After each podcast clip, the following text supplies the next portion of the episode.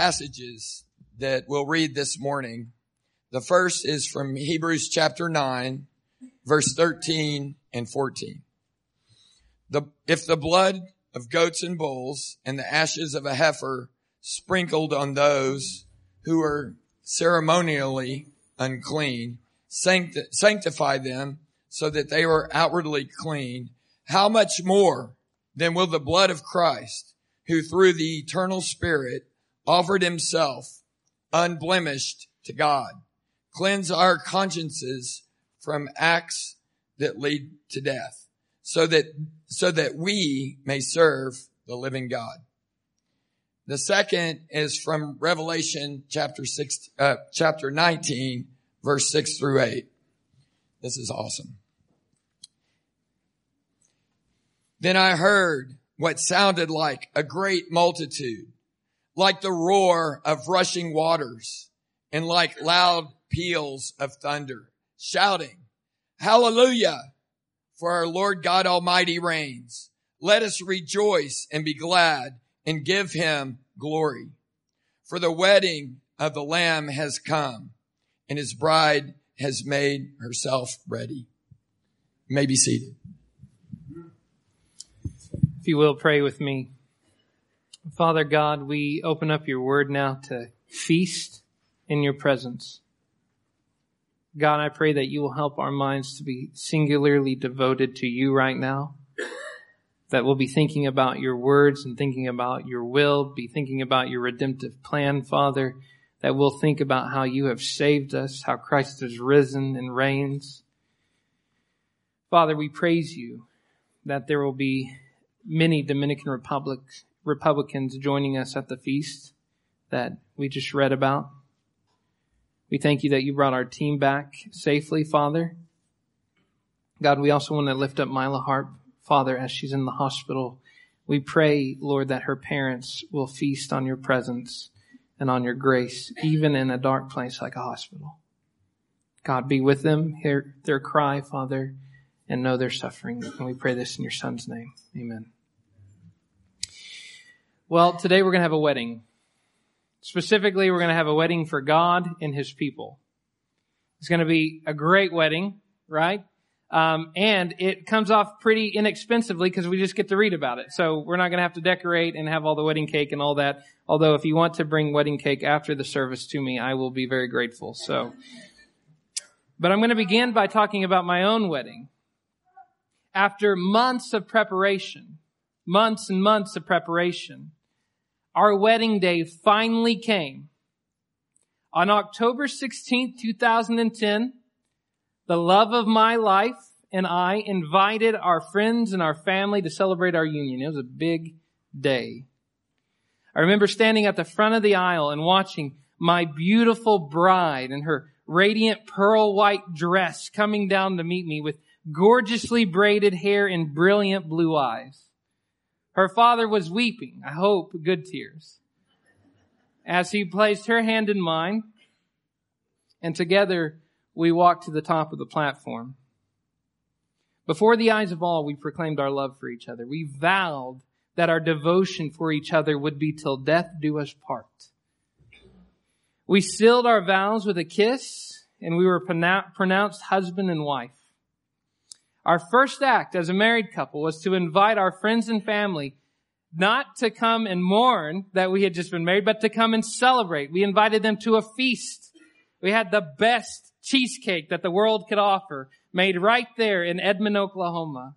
We celebrated over M&Ms and peanut M&Ms and Reese's Pieces and wedding cake and all the sweetness that life could have to offer. We ate we drank and we glorified God because of the beautiful union that He had allowed us to begin. People prayed over us. They spoke blessings over us. They hugged us. They kissed us. People toasted to our new life. We were married and our journey had begun. Now, this year will be nine years. But when I look back on that day, I can't help but catch glimpses of God's relationship with his people. I mean, when we, when we think about our wedding days, each of us individually, when you think about the first moment you saw your bride, when you think about the first moment that you heard those words, I now pronounce you husband and wife, and you think about that moment when you look at the wedding ring and you realize it finally means something, like it's been solidified, the covenant's been made. I think the most appropriate thing for you to do is to think about your relationship with God. I mean, after all, one of the number one metaphors that scripture uses about God's relationship with his people is by utilizing marital terms. God is a husband. His people are a bride. God loves his people. He affectionately provides for them. He cares for them, walks with them, lavishes love upon them, and vows never to forsake her. Now, in many ways, Exodus chapter 23 through 24 can be seen as God's wedding day to Israel. A proposal is made, vows are exchanged, and the covenant is sealed, and there is even a reception, a covenantal feast. And yet, as we will see, Exodus 23 through 24 is simply a foretaste of an even greater marriage, of an even greater feast that is to come, the marriage feast of the Lamb. So the old covenant that was made in Sinai will give way to an even better covenant in Jesus Christ. As we will see in this sermon, I hope, this is what I hope you'll take away. What was true for Israel at Sinai in Exodus, it's true of Christians today because of Jesus. God preserves and pre- pre- preserves and prepares his people to eat and drink in his presence. Let me say that one more time. God preserves and prepares his people to eat and drink in his presence. In Exodus 19 and 20, Israel watched and trembled as the glory of God descended on Mount Sinai. With a booming voice and earth-shaking presence, God declared his Ten Commandments.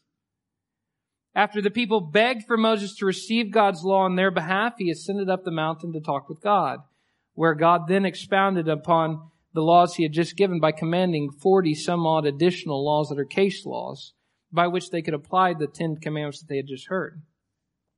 At the end of Exodus 23, we see a shift. God goes from being the lawgiver to being a promise maker. He doesn't just simply dish out a whole bunch of laws now. He's moving to actually making promises. And in this making of promises, God proposes to Israel. He gives a proposal to his people, laying out for them what he intends for them, what he wants for them, what he's inviting them into. He lays out for them the blessings of their obedience and the, and the, uh, the curses that come because of their disobedience. Now, underlying God's proposal to Israel are his promises to Abraham. Throughout this entire text, as we read through it, if we listen carefully, we're going to hear the drumbeat of Abraham's promise. We're going to hear the drumbeat of what God said to Abraham all the way back in Genesis. So for example, when you get to verse 22, God promises, I will be an enemy to your enemies and an adversary to your adversary. That's nothing more than a restatement of Genesis chapter 12 verse 3. I will bless those who bless you and those who dishonor you I will curse. And so the life that God proposes to Israel is a life that the promises of Abraham envisioned, at least in part. It's a life that God wanted and invited Abraham into, and this is a continuation of it. That being said, the people are kept secure by the promises of God. He is a God who will not break even one of his promises. Not one word of his good promises fail. Nothing can and nothing will happen to the people of God until God has accomplished everything that he has said. The people are preserved by and preserved for his promises. That's an important theological statement. And not just mere theology, it's an important application for us. God's people are preserved by and preserved for his presence. We're going to see the preservation in three ways in God's proposal. Number one, he promises preservation by his presence. Number two, he promises preservation for a place. And number three, he promises preservation for a purpose. So let's look at the first one, preservation by his presence. God begins his promise saying, Behold, I send you an angel before you to guard you on the way and to bring you to the place that I have prepared. Pay careful attention to him and obey his voice and do not rebel against him. For he will not pardon your transgression, for my name is in him. But if you carefully obey his voice and do all that I say, then I will be an enemy to your enemies and an adversary to your adversaries. God promised to send an angel. I think it's better translated a messenger. He promised to send a messenger to guard Israel. And, and the reason why I think it's better to call it a messenger is because of this. When we look at this angel and we debate on who this angel actually is, I think the biblical evidence would suggest that this is not just one of those angels with a halo and wings on. This could be God himself. Now, my friends, I don't need to remind you, we are a Trinitarian people, right? We believe in three persons, one God, God the Father, God the Son, God the Holy Spirit. We also believe that Christ wasn't made. He didn't begin to be Christ, the Son of God, when he came in flesh. Christ existed forever. There was never a day that Jesus didn't show up, that Christ wasn't there.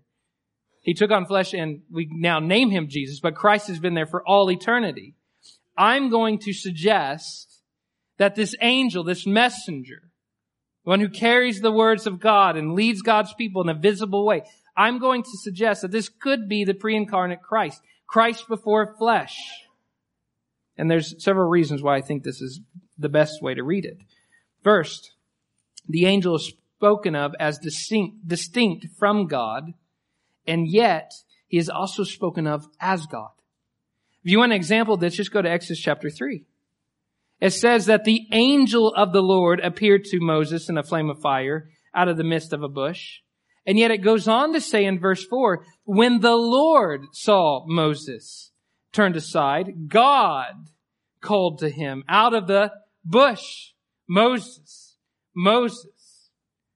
The angel of the Lord speaking from the bush even goes so far to say in verse six, I am the God of your father, the God of Abraham, the God of Isaac and the God of Jacob. My friends, if this is an angel that's a mere angel, just a mere created servant of God, then the angel just spoke blasphemy. It's exiled from God's presence. It's now reigning with Satan. But if, if this is the angel of the Lord and is actually an expression of God himself, then the angel is God. The messenger is God. Second, the angel's voice is to be treated as equal to God's. If the people disobey the messenger, then they disobey Yahweh himself. They are to obey his voice, and yet they are to do what God says. All I say. Obey his voice and do all that I say. Equal voice. Only one person in the rest of scripture speaks for God as if he was God. The, the biblical writers in the New Testament knew what they were saying when they began to say things. Jesus didn't teach like scribes and Pharisees. They didn't just say what God says. He spoke like God. He spoke as one who had authority. His voice equal to the voice of God. That this messenger's voice is declared equal with God suggests that this could be God himself. Third, whatever the angel does also describes what God himself does.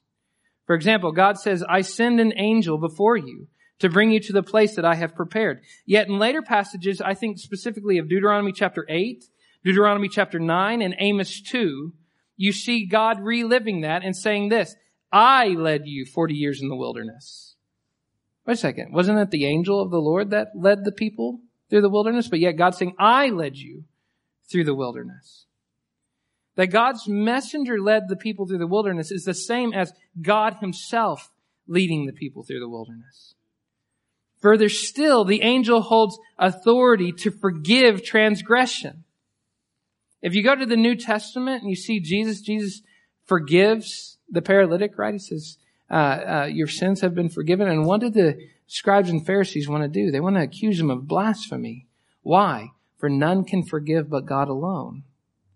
And yet we have an angel here in the Old Testament that says that he has the power over judgment and forgiveness.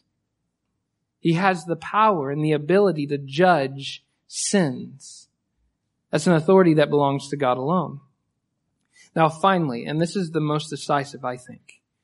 Notice that the angel's authority, the messengers, in Hebrew it's, it's very clear. It could be angel or it could be messenger. So I'm sticking with this messenger uh, option with it. Notice that the messenger's authority to judge sin comes specifically because what? God's name is in him. Notice that the angel doesn't just carry God's name, right? Other angels can say, I come in the name of the Lord, but no other angel in scripture ever says, I have the name of the Lord in me. This is someone whose very essence, very nature, very being is built on the fact that God's name is in him. He is distinct from God, and yet in him is God's very name, which means to call the angel God is a great is a great response because God's name is in him. He carries it. Now, I, I, can see some quizzical faces like, why in the world is this important? This is all theology, right? It's all stuff you'd expect to hear in a seminary and an academic debate. Well, here's why I think it's important, my friends. It's important because when God promised to send a messenger, he promised to send himself. God does not delegate the responsibilities of preserving his people to others. God does not delegate your protection, your preservation, your walk with Him, His promises to others. God doesn't make promises and then expect everyone else to keep them. God makes promises He Himself keeps. God doesn't promise His presence and, and then say, but I'm going to send somebody else in my stead.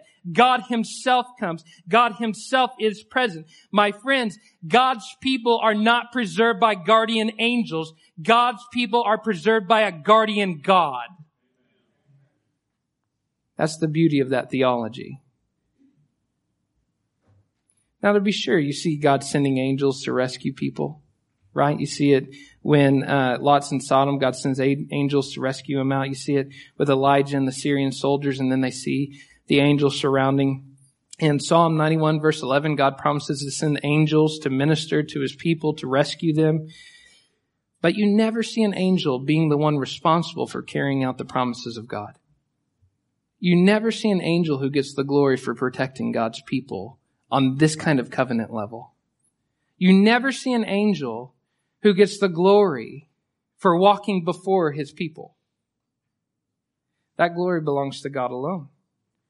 God himself stands guard over his people. God himself leads his people through the wilderness. God himself goes before them and brings them to the place that he has prepared. God's people are preserved by God's presence. It's amazing to see when God promises this angel, he's promising his own presence. Now, God's people are preserved by God's presence for a place that he himself has prepared. Now, this is the very same place that God had promised to Abraham all the way back in Genesis 17, which when you turn there, you find that it is going to be an everlasting possession for Abraham's offspring. God promised that when his messenger brought them to the Amorites, the Hittites, the Perizzites, the Canaanites, the Hivites, and the Jebusites, that he would blot them out. Those are the very same names, the very same people groups that you find in Genesis 15 to Abraham. When God says he's going to blot them out, it means he's going to bring judgment on them. Why? Because they're sinful. There are people who've defiled his land. They've turned to idols. They don't recognize him as God. They have rebelled against him. And so just like Adam and Eve were driven out of the Garden of Eden, God's going to drive out the Canaanites because of their rebellion, because they have set themselves up to be like God. The beauty of the land, however, is that it's not just any ordinary place. If we go all the way back to the Song of the Sea in Exodus 15, we see that this place that is prepared by God is His dwelling place. Chapter 15 verse 13 calls it His holy abode and the sanctuary which His hands have established. The land to which God's presence will lead is a land where God's presence will be felt and known by Abraham's offspring. God's presence leads to God's dwelling. That's what the land is supposed to symbolize. This is the land where God is. This is the land where God will dwell with his people, where God will set up shop, so to speak, where God will walk with his people in and among them and with them. It's going to be the land of God's presence. But what are they going to do when they get there? Why are they going to a land? Just to chill out? Just to lay out some hammocks and, you know, lay out on the Sea of Galilee and suntan? Float on the Dead Sea a little bit? What are they going to do when they get there? What's the purpose that God is bringing them to this place? Well, the answer is found in verses 25 through 26. You shall serve the Lord your God, and he will bless your bread and your water, and I will take sickness away from among you. You shall care, you shall not miscarry or be burdened in your land. I will fulfill the number of your days. Now, subtle as it may be, this promise sets the agenda for the promised land, for life in the promised land. Specifically, if you listen carefully, it is a life that mirrors the life in Eden. In Genesis 2:15, God took up Adam and he placed him in the garden to do what? To serve. That's the Hebrew word. To work and keep, to serve the, in the garden. In the same way, Israel is plucked out of Egypt and placed into the promised land to do something similar to Adam in the garden. They are to serve the Lord in the land. But it gets even more interesting. Not only will they serve God, but they will also enjoy God's blessing, eating blessed bread and drinking blessed water. In Genesis 1 and 2, when you go back and you read about Eden, it's a land filled with blessing. Everything. You get to experience God's blessing in all that you do. But then you get to Genesis 3. Even the ground itself is cursed with thorns and thistles. And yet now we have a land that's all of a sudden known for blessing again. What do you think is supposed to be on the minds of these Israelites as they're marching to it? God promised in the garden, or God commanded in the garden for Adam and Eve to be fruitful and multiply and to fill the earth, right? Well, in this promise in Exodus, God promises to make his people fruitful again. He's going to take away the miscarriages, take away the barrenness. Why? So they can be fruitful and multiply and fill the earth with his glory. So they can re, re-accomplish, so that they can do what Adam and Eve failed to do. So that they can fill the earth with God's image and glory. So that they can fill the land with the image of the glorious God. Now that's, eh, when I, when I think about that, and I think about even the fact that he name drops the Euphrates, right? That their border will go all the way to the Euphrates. That's, that's significant when you go back in Genesis 2 and you see that the, that Eden was in a land located by the Euphrates. I just think about all that and I think what God is proposing, what God is promising in his proposal to Israel is paradise. Eden. Not perfectly regiven, obviously, the people still die, but at least recaptured in part. That when the people live in the promised land, when they obey God, when they live in covenant life with God, they are known for blessing, for life, for fruitfulness, for joy, for a walk with the Almighty God, just like it was in the Garden of Eden. Now can you imagine, ladies, if your husband would have gotten down on one knee, pulled out that big rock and said, Hey, you say yes, I'll give you Eden. But that's essentially what God does here for his bride. He proposes perfect paradise. What's more, these are all things that God will do. It's not like a, you know, your typical lazy bum husband that might propose and say, Hey, I'll provide for you when you get a job. Right? Imagine how far that proposal will be. I'll take care of you as long as you make my coffee every morning. Right? Hopefully, if the lady's smart, she'll say no. God doesn't do that. God, God makes a proposal and he tells Israel what he will do. Israel will not take God's promises for themselves. This is what God is going to do on their behalf. If you just go through that little passage and highlight all the times that you see, I will, I will, I will, I will, I will. It's over and over and over. God is proposing what he is going to do for his people. Now his proposal comes with only one stipulation. They are to make no covenant with the Canaanites and their gods. They shall not dwell in your land, lest they make you sin against me. For if you serve their gods, it will surely be a snare to you. Now, snare in the Bible almost always leads to death. Israel has a choice then between two things. They have this God who's on one knee proposing to them, offering them security and safety and life with a loving husband, Yahweh. And then on the other hand, they have death and destruction and snare under the abusive husbands of the gods.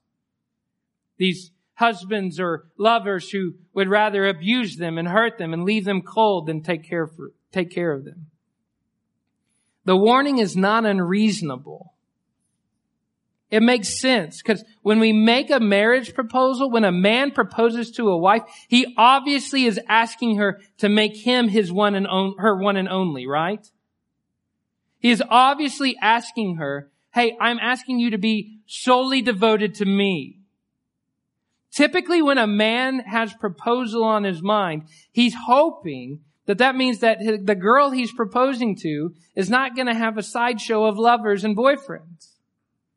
Right? And what marriage, successful marriage has ever started off with, yeah, as long as I can keep the other guys. Yahweh's doing exactly what a good suitor does. He's saying, if you want to marry me, I'm asking you to marry me. If you want to be in a relationship with me, I'm asking you to be in a relationship with only me. Don't take on other lovers. Be mine. Now, the proposal has been made. Right? We hear this amazing proposal that God has given. Now, preparations must be done. After I uh, uh, asked my wife to marry me, it was months of preparation. My friends, I have never been so sick of looking at colors in my life. we picked out a place. We picked out the dress. She picked out my tux. It was great. It was a it was a phenomenal time of preparation, lots of excitement. I just kept thinking with every decision the day came closer. Well, now we have preparations for Israel and Yahweh's wedding. A ceremony must be held. Vows must be exchanged. And this is exactly what you see happening in Exodus 24. In verses 1 and 2, God calls Moses, Aaron, Aaron's sons, and the 70 elders to come up to the mountain. Before they do, however, Moses reads the law God gave him in chapters 21 through 23, and the people vowed with one voice, all the words that the Lord has spoken we will do. There's a vow. Moses wrote down the words of the Lord, so it's like writing your vows, right? Moses wrote down the words of the Lord, and early the next day he built an altar. Verses 5 through 8 tell what happened next. And he sent young men of the people of Israel who offered burnt offerings and sacrificed peace offerings of oxen to the Lord. And Moses took half of the blood and put it in basins, and half of the blood he threw against the altar. Then he took the book of the covenant and read it in the hearing of the people. And they said, All that the Lord has spoken we will do, and we will be obedient. And Moses took the blood and threw it on the people and said, Behold, the blood of the covenant that the Lord has made with you in accordance with all these words. Now, the covenant ceremony was a bloody affair. Can you imagine going to a wedding feast where they just start sacrificing oxen and donkeys, or oxen and lambs and, and all these goats? But that's exactly what they're doing. They're filling this place with burnt sacrifices and peace offerings. The altar, in some ways, represented Israel's relationship with God and their ability to approach Him.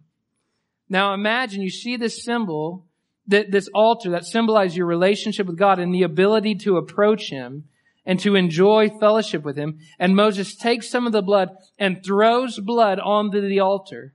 What do you think is being said?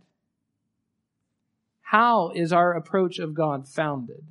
What is the basis of our ability to have a relationship with God? The blood of a sacrifice. That's what they see powerfully. They see blood covering the altar by which they may now approach God.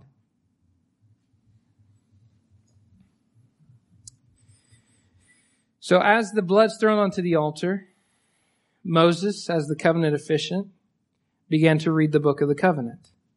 The people said again, they made their vows once more. All that the Lord has spoken we will do and we will be obedient. It was as if Moses was saying, do you, Israel, take Yahweh to be your one and only God?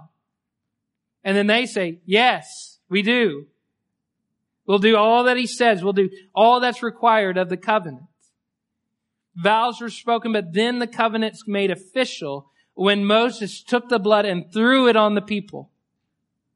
That's quite disgusting. If you do that at your wedding to me, we got some talking to do. But he throws the blood on the people. The only other reference that we see blood being sprinkled on people, splattered on people, thrown on people, is when priests are ordained and when lepers are made clean. The idea behind it is that when blood touches a person, these defiled people, these unclean people suddenly become clean. Again, think about what that might symbolize for them. Not only is their relationship with God based in blood, blood on the altar, but their own purity, their own cleanness, their own ability to come with God, come to God with clean hands and clean lips and a clean mind comes from the blood of a sacrifice.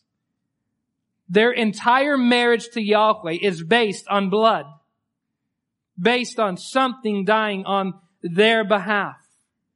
It declared a person clean. So Moses takes the blood and proclaims, behold the blood of the covenant that the Lord has made with you with, in accordance with all these words. By analogy, when Moses said that, this is like him saying, I now pronounce you husband and wife. The covenant had been made. God and Israel were officially married by the blood of the covenant. Now, following the ceremony, God invited Moses, Aaron, Nadab, Abihu, and um, the 70 elders to a reception. It's pretty cool. Coming up to the mountainside to have a reception with God. Now, God didn't allow all Israel to come up, which I think is another subtle indication that there's still some separation here. This isn't perfection. This isn't God's redemptive plan made complete. This is just one more step in God's redemptive plan. Not everyone is able to come up to the fiery presence of God. But these 70 elders come up as representatives of all Israel. So when the 70 went up, it was as if all of Israel went up the mountain. Verses 10 through 11 describe the covenant feast or the wedding reception is what I'm calling it. That was held on the mountain. Now just, just, I, I, many of you are looking at your Bibles and looking at your, I just want you to close your eyes and listen carefully and try to imagine what this would have been like. At this wedding reception, they saw the God of Israel. And there was under his feet, as it were, a pavement of sapphire stone, like the very heaven for clearness. And he did not lay his hand on the chief men of the people of Israel. Listen carefully to this. They beheld God, ate, and drank. Okay, go ahead and open up your eyes. Just, you hear those words? The sweetness of that? He didn't lay his hand on them. They beheld God, they saw him, and they ate and drank. The feast where these people are eating and drinking in the presence of God and enjoying safety in His presence is representative of the ideal relationship God wants with this people. They beheld God. They stood on holy ground. Now what happens when an unclean sinner stands in the presence of God? Death, right? Nobody can stand in the presence of God and live. So here we have these elders, and this is the, this is the tension of the text. These elders who have just received the sprinkling of the blood are now able to sit in God's presence and not die.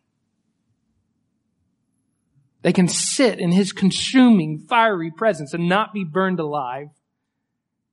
And they're not just surviving, they're eating and drinking, beholding God, sipping wine, eating bread, eating meat, enjoying a feast in the presence of God. This is what God wants for his people. My friends, as simple as it may be, God has saved us to eat with us. The heart of God's salvation and the invitation to believe in Jesus and the invitation to have a relationship with Him is also that we can have a dinner party with Him and not die. That we can eat and drink and behold God and live and celebrate. Good things happen when we eat together. Good things, better things happen when we eat in the presence of God. If Israel were to remain faithful to God, feasting in God's presence in the promised land would be her future. It's a great image, I think, of where God's leading all of humanity. Now, we're going to look forward just a little bit. God called Moses to come up the mountain to receive the tablets of stone. These were written by God's own finger. Moses instructed the elders. Now, there's a bit of an ominous tone to this.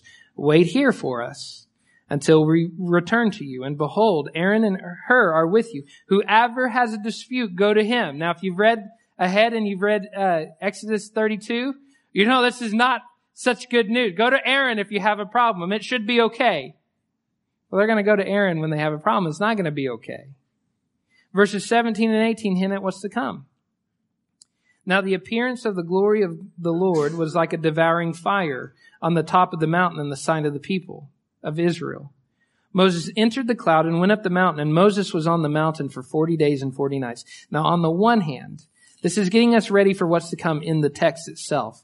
We're about to go through five chapters of tabernacle plans in the next week or so. Five chapters of tabernacle plans. What God is doing here, He's trying to make, He's going to make permanent when He gives the tabernacle. To experience the presence of God and not die, to experience eating and drinking and communion and fellowship with God and not be burned alive. That's what God's going to give in the tabernacle. But on the other hand, it also prepares us for what's about to happen during those 40 days. You would think that 40 days would be nothing. If you and I could claim to have seen God's glory on the fiery uh, uh, and fire and cloud on the top of the mountain, 40 days later, we would hope that we would still be faithful to God, right? But 40 days after the wedding, the bride is seduced in, in, into an adulterous relationship with a golden calf. The marriage lasted a little more than a month. And Israel had already cheated on God. So as we're reading this, we're just like, okay, we know what's going to happen during these 40 days. And I, I just think, you know, instead of shaming Israel, I look at my own heart and I think, you know, I'm not so sure that if I were in Exodus 32 that I would have been one of the faithful. I mean, everybody else is having fun. Would I actually have been bold enough in my own strength to not bow down to a golden calf? Would I have been the one faithful Israelite? I don't know. I think if we read this rightly, we see that all humanity, when offered a marriage relationship with God, we're all cheaters. We're all adulterous. When the prophets look back on Israel on these days, they call her a prostitute and that she prostituted herself with the God of the, na- the gods of the nations. They committed spiritual fornication. All humanity has done that to God. And if God had been a, a, a, fair, let's just call it fair, if God had been a fair husband, I'm not going to call him just because he's still just, but if God had been a fair husband, he would have just left us, right? I mean, it's all fair. We cheated on him. In fact, we see that happening in the Old Testament. Israel is so rebellious that it forces God to divorce her. The prophet Hosea is essentially a letter of divorce. They forced his hand. And when God divorces his people in Hosea, essentially what it means is he hands them over to their lovers, the gods of the nations. But here's the thing. Divorce did not settle the separation. There might have been a separation between God and his bride. There might have been a temporary divorce, but God promised that he was going to send his son, the bridegroom. That the bridegroom would take on flesh that the bridegroom would come to save his bride. That the bridegroom would come, step into the prostitution ring to rescue her out of it. Step into the slums, into the ditches, into the, into the, um, brokenness, into the dirtiness, into the filth, into this bruised and battered existence that his bride is now enjoying, that he would step into it, carry her out of it, and rescue her. From heaven he came down and sought her. He came to bring a better marriage covenant between us and God. Jesus did what Moses never could. In the old covenant, Moses could only say, behold the blood of the covenant.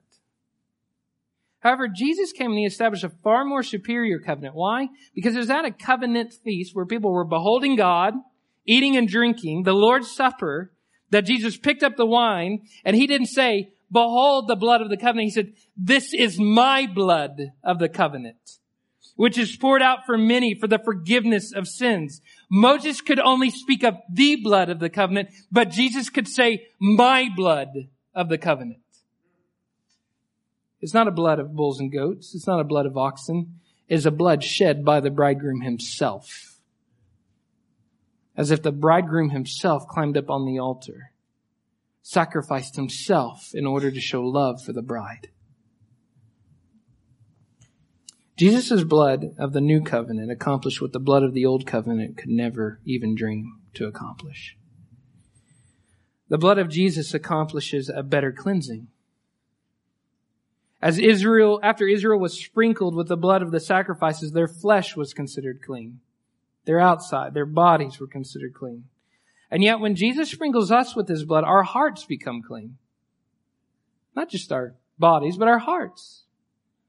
Hebrews 9, 13 through 14 glories in this truth. It says this, For if the blood of bulls and goats and the sprinkling of defiled persons with the ashes of a heifer sanctify and purify, sanctify and bring the purification of the flesh, how much more will the blood of Christ, who through the eternal spirit offered himself without blemish to God, purify our conscience from dead works to serve the living God. In other words, the sprinkling of Jesus doesn't merely cleanse that which is defiled, but it also makes what is dead alive. It brings dead works alive to serve a living God. The old covenant commanded Israel to serve the living God.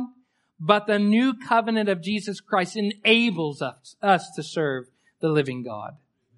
Totally different. One simply calls and commands. The other one equips and enables. And what is more, Israel's relationship with God was dependent on the continual sacrificing of animals. The necessity of this was simply, as it says in Hebrews 9.22, without the shedding of blood, there can be no forgiveness of sins. So they got up day after day, year after year, offering sacrifices for sins. Nevertheless, perfect redemption could not be accomplished by the old covenant sacrifices. It was not eternal redemption. That all changed when Jesus offered himself. According to Hebrews 9, Jesus secured an eternal redemption, not through the blood of goats and calves, but by the means of his own blood splattering his own blood on the altar, showing that our relationship with God doesn't need to be resplattered with blood every single day, doesn't need to be resplattered with blood year after year. Jesus splatters his blood on the altar once and it's sufficient. We're done. Relationship secured. Hebrews 10 verses 11 through 12 expound on this further. And every priest stands daily at his service, offering repeatedly the same sacrifices which can never take away sins. But when Christ had offered for all time a single sacrifice for sins, he sat down at the right hand of God.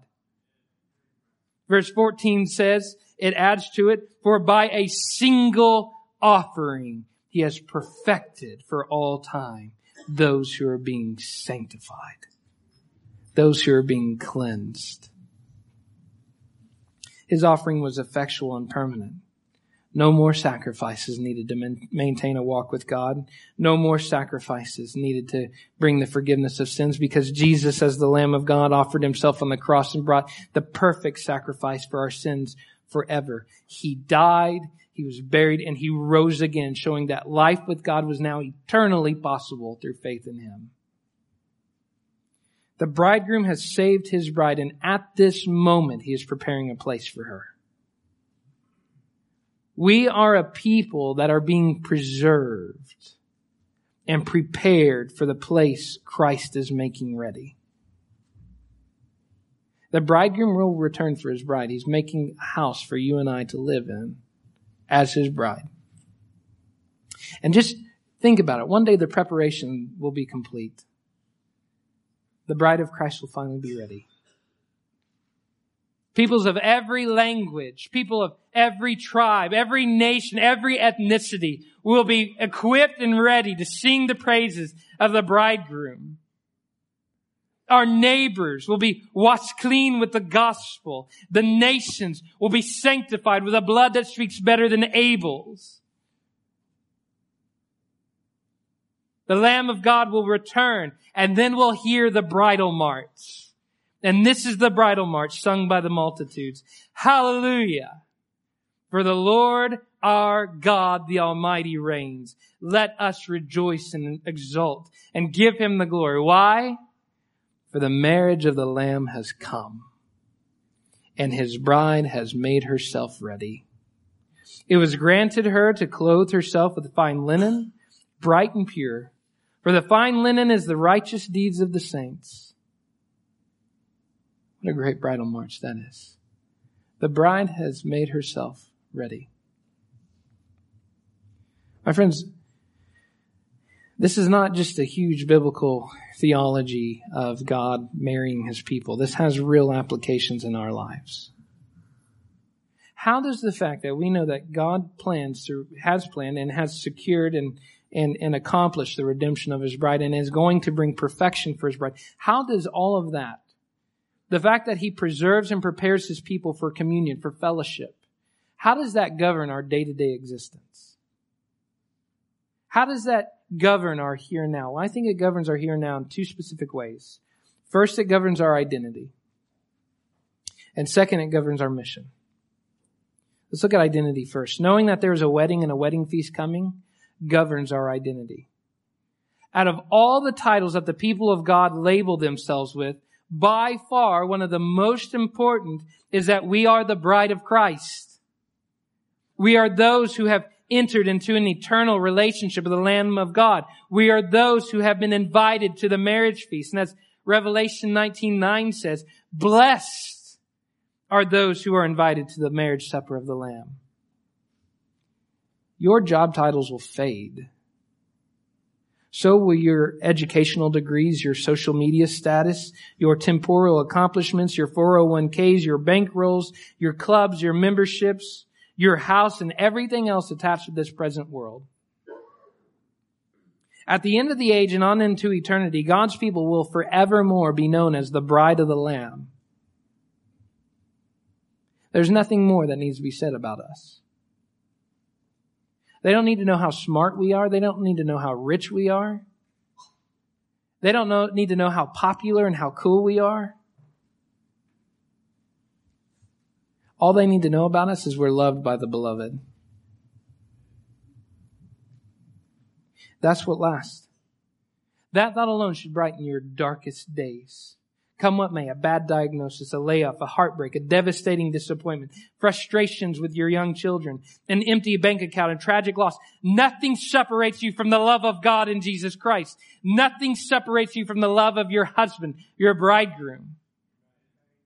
His love is eternal. We are our beloveds and our beloved is ours forever. It is indeed till death do we part, but the thing is, Christ defeated death, so we never have to part. Let that soak in for your identity.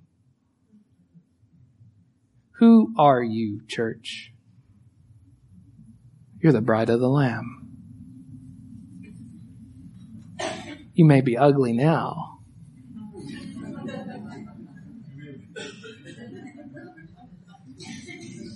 But when Christ does his good work, we'll be a radiant bride ready for the wedding day, clothed in brilliant fine linen, white with the deeds of the saints. We're just in preparation mode. The wedding day's coming. But it also affects one other thing. This is the last thing we'll talk about. Knowing that there's a wedding feast coming governs our mission. It governs who we are. That was what we t- just talked about. And it governs what we do. Specifically, our mission is to prepare ourselves for the feast and to invite others to the feast as well. There are a number of ways we prepare ourselves for the feast to come. One of the primary ways that we as a church prepare ourselves for the marriage feast to come is by taking part in what we're going to take part today, the Lord's Supper, communion, where we symbolize what's going to happen. We symbolize, we rehearse what has been accomplished in Jesus. Through the Lord's Supper, we rehearse the sacrifice that was offered on our behalf as Jesus' body was broken and his blood was spilled. We eat, we drink, and we behold God.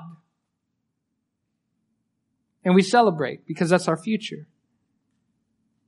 When we take this meal, we proclaim the Lord's death until he comes. Can you imagine how amazing it will be that we've partaken our last Lord's Supper? I wonder how amazing, will we even know? I don't know. I don't think so. Well, if we're taking in the last Lord's Supper, Christ comes, and then we have the marriage feast. No more little bites of bread and little sips of drink. We get, we get the bread of the kingdom. The wine of Christ. And we will eat, drink, and behold God forever. My friends, this, what we're going to do today, the Lord's Supper, this is an appetizer of what's to come.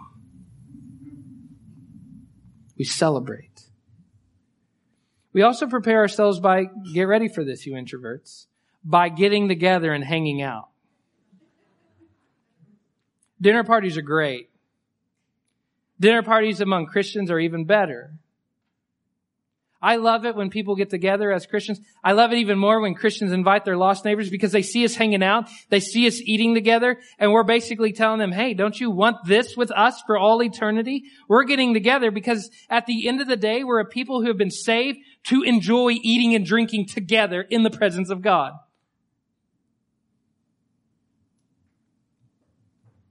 My friends, if you think you don't like people don't like to hang out with your brothers and sisters, boy, you're going to hate heaven.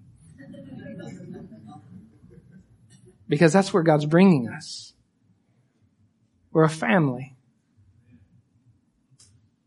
Now, that doesn't mean that we just get together at each other's houses and just hang out with Christians.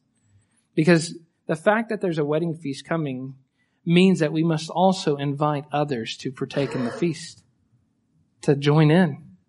In Matthew chapter 8 verse 11, Jesus said, I tell you, many will come from east and west and recline at the table with Abraham, Isaac, and Jacob in the kingdom of heaven. You know what he's saying when he says this? He's revealing what he wants. He wants people from all nations, from all over the earth, to be gathered around the same table with the likes of Abraham and Isaac and Jacob, with the likes of the patriarchs. And that all these people are going to get together. All these different shades and colors, languages, speaking at the same table, eating bread next to the great high king of the universe. That's what Jesus wants. He doesn't have segregated tables for the different nations. We all sit together at his table. Many from east, west, north, and south coming together. One massive dinner party. Now, what does this mean? It means we must go send out the invitation. My friends, why do we do evangelism and missions? Not because it's our duty but because there's an amazing, majestic feast coming and we want to see them seated at the table. Because we know how sweet the wine's going to be in the presence of Christ. We know how crisp and perfect the bread's going to be when Jesus blesses it. We're going to know what it's like to experience the warmth of the presence of God and have every promise in Jesus fulfilled. In Revelation chapter 12 verses 17 and 18, you find one thing. It's the Spirit and the bride, the church, who together send out the invitation, come. Come. That invitation extends as we proclaim the gospel to all peoples, all languages, And what a beautiful moment when we see all those people that we've shared the gospel with who have believed being ushered, ushered to their seat at the kingdom's table. Where they, as the people of God, will eat, drink, and behold their God. Let's pray. Father God, as we get ready to partake in the supper that you have so graciously given us, God, I pray, Lord, that you will help fill our minds of the supper that's to come.